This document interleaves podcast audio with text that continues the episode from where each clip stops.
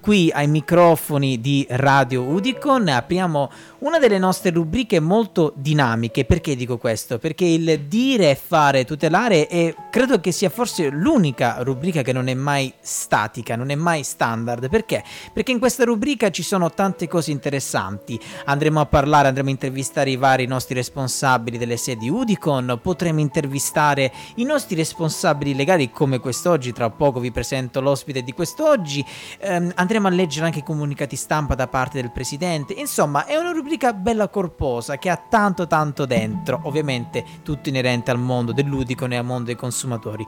Parlando proprio di ospiti, io voglio dare il bentornata alla mia graditissima ospite, ovvero la nostra dottoressa, una delle nostre responsabili legali qui in sede nazionale a Roma, in via Santa Croce, Gerusalemme numero 63. Buongiorno Eleonora. Buongiorno Kevin solito buongiorno, un grande saluto ai nostri ascoltatori. Oh, che bello. Che sono sempre di più, mi dicevi? Assolutamente, sono sempre di più, sono sempre di più. Speriamo che possano aumentare sempre di più, anche perché adesso Eleonora sai che siamo, siamo tornati anche su Spotify, quindi la gente, anche se magari si perde la diretta dal lunedì al venerdì dalle 9.30 alle 12.40 sul radioudicono.org, possono trovarci anche su Spotify. Basta cercare Udicon Podcast. Wow. Quindi è utile, eh? È utilissimo, utilissimo. Come utilissimo appunto l'argomento che andremo a trattare oggi, Eleonora. Perché ho voluto avere Eleonora qui e poi perché l'abbiamo messa proprio nella rubrica dire fare tutelare?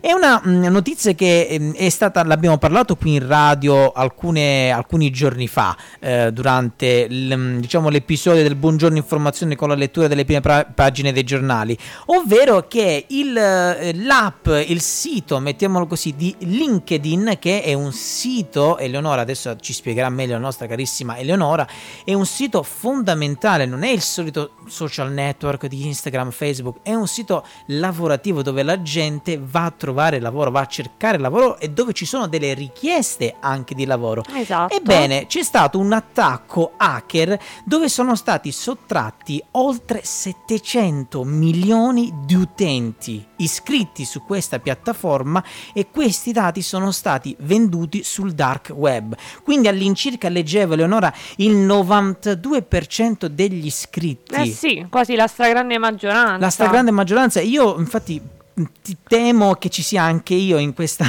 in, questa, in questa, percentuale perché ero iscritto anche io, mi sono disiscritto da un paio di settimane però non so io se... continuo ad essere diciamo la pecora nera del gregge perché ancora non sono iscritta. Non è... ok perfetto. Nonostante sia insomma, nonostante... ormai un social possiamo ecco, definirlo ecco. così molto utile molto utile. sia per presentarsi mondo, nel mondo del lavoro sia per cercare o comunque per mh, mm, so anche allacciare rapporti lavorativi più che esatto, altro con esatto. persone esatto. che si possono tranquillamente seguire. Esatto, esatto, esatto. Però ancora, insomma, vado controcorrente e ancora non mi scrivo. E, si, e ti sei scampata questa e notizia. E dopo questa notizia, mh, mm, insomma Forse ho fatto bene? Eh, Possiamo dire così. Però ecco, Eleonora, ti volevo dire, no, noi tante volte qui in radio abbiamo parlato della uh, sicurezza, no, sui sì. siti internet. Tante volte anche con te, nelle edizioni precedenti, parlavamo appunto um, del cambio delle password, quanto sia importante la password. Ecco, vogliamo comunque dare, io ti ho portato quest'oggi perché per una notizia del genere, vogliamo dare dei consigli utili ai nostri consumatori su come cercare di in qualche modo limitare il danno danno perché non farlo il danno è praticamente impossibile con le attrezzature tecnologiche che abbiamo adesso eh sì, è pressappoco impossibile Co- quali consigli ti senti di dare dopo questa notizia, insomma? Diciamo che mh, mm, c'è da fare un piccolo passo indietro. Ecco. Che nonostante questo ultimo attacco hacker veramente imponente, il 92% degli iscritti, non è il primo attacco hacker che subisce LinkedIn. Corretto. Un ultimo, cioè il precedente c'era stato ad aprile, quindi ecco. un paio di mesi fa. Mh, mm, ormai è veramente sotto attacco. Ecco, ecco.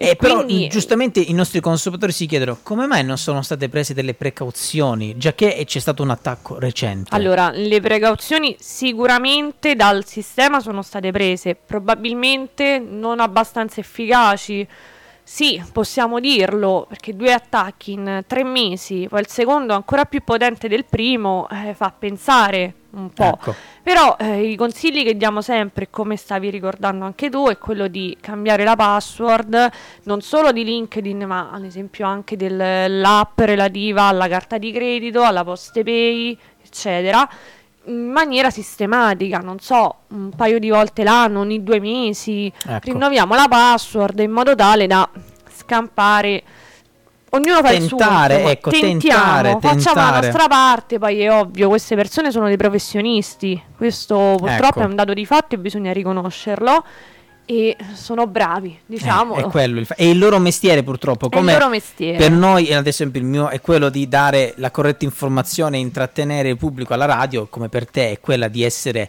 un brevissimo futuro avvocato, lo si Vedremo spera, se, anche, lo si spera, quello di dare assistenza ai nostri assistiti e per loro è un loro, diciamo, è un loro lavoro.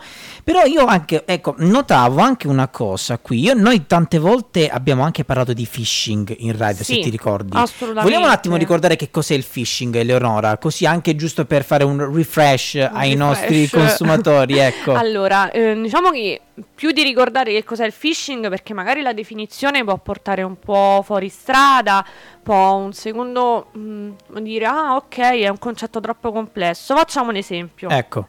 Per essere più chiari. Tanto siamo sempre in tema comunque sia, esatto. perché anche quelli di phishing è una sorta tra virgolette la cosiddetta truffa diciamo online, truffa ai danni del, dei nostri conti correnti, se così possiamo dire. Certo. Il classico messaggino che ti arriva sul cellulare mh, mm, ti invita, ti esorta a cliccare un link. Ecco. Poi sanno, non so, mh, mm, magari si spacciano per la tua banca, però certo, poi c'è da dire che effettivamente mh, mm, se ci mettiamo a analizzare bene questi messaggi, qualcosa che ci fa pensare che non sia la nostra banca, cioè ad esempio non so, eh, qualsiasi banca, qualsiasi posta, ad esempio poste italiane, non è proprio poste italiane l- il mittente del sì, messaggio, sì. ma ad esempio, non so, è poste italiane ma con un carattere strano, okay, mettiamo così, okay. oppure con eh, poste italiane con due E, okay. ad esempio. Sì, sono far, delle piccole cose, sì. capire. Sì, ok, ok. Delle piccole mh, mm,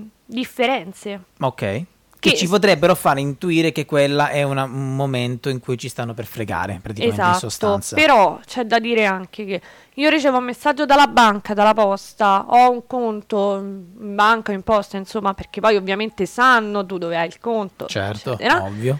Clicco lì, sono un po', come dire, distratto, sono nel traffico, poi mi sono appena svegliato, o dopo una giornata di lavoro, 10.000 impegni, apro il messaggio come se nulla fosse o la mail, anche via email può succedere, clicco sul link pensando che effettivamente sia il mio intermediario bancario postale e lì mi sottraggono tutti i dati e non solo, anche il denaro che ho sulla certo, carta. Certo.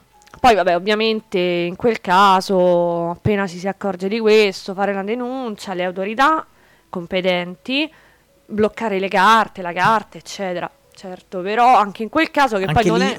Cioè, è... è... sempre un'incognita giustamente perché giustamente uno dice ma se mi vengono sottratti dei soldi io poi questi soldi potrò riaverli? Diciamo che ci attiviamo anche per quello. Ci attiviamo anche per quello, però noi vogliamo essere sempre trasparenti, Eleonora, soprattutto voi che siete del settore legale, sì. non possiamo fare i miracoli. Non, non fa- sempre non si promette mai come dicevamo, brava, come dicevamo anche nelle scorse puntate, parlano le percentuali, mettiamolo esatto. così. C'è una stragrande maggioranza di percentuali dove è riuscito l'intento del settore Positive. legale, ecco, positiva a risolvere quel problema e c'è anche, seppur in minima parte, però c'è anche una percentuale ah, ma minore. Poi ogni caso è a sé, è mo- tutto molto ecco. soggettivo, quindi insomma non si può fare di tutta l'erba un fascio. Bravissimo, bravissimo. Comunque la cosa positiva è che in questo caso, proprio tornando a LinkedIn, alla notizia sì, principale, sì.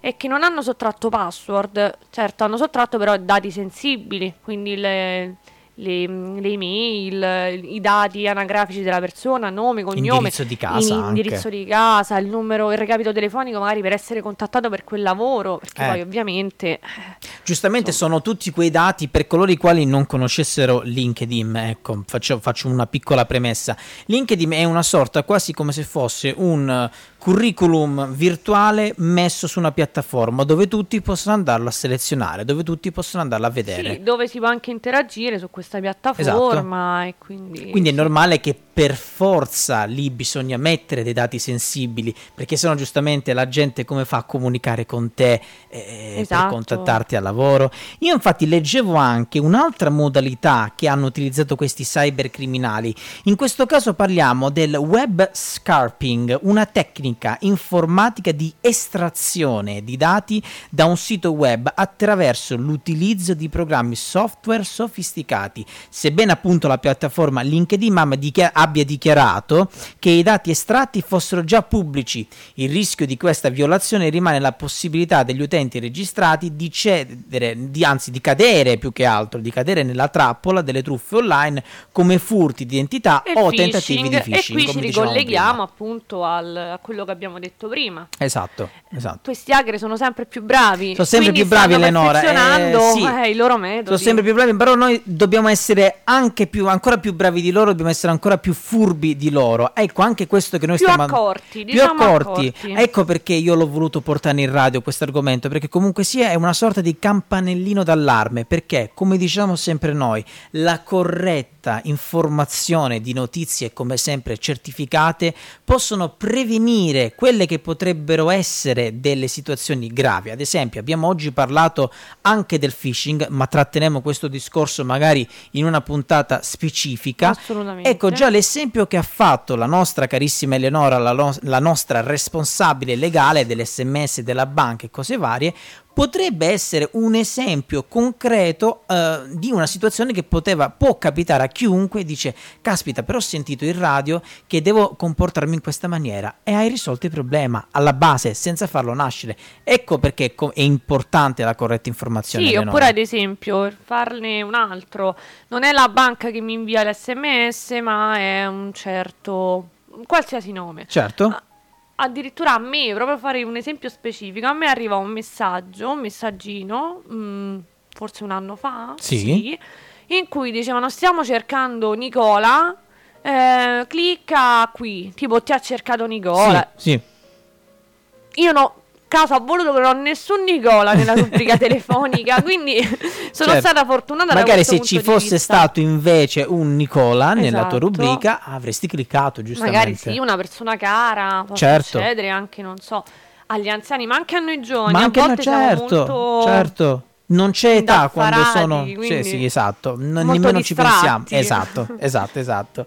Eleonora, che dire? Io ti ringrazio per essere stata anche quest'oggi ospite ai microfoni di Radio Udicon per il programma Dire fare tutelare. Grazie tante Eleonora. Grazie a te, aspetto il prossimo invito, ormai Assolutamente. sono di casa. Ormai sei di casa, la radio è anche tua, quel microfono dove stai parlando è tuo. Adesso di casa è inciderò praticamente la, pa- la parola Eleonora lì e sarà proprio il tuo la microfono. Targa d'onore. Esatto, la targa d'onore alla nostra dottoressa. Grazie Eleonora, grazie, grazie tante. Kevin. E noi proseguiamo la nostra programmazione come sempre qui su Radio Udicon.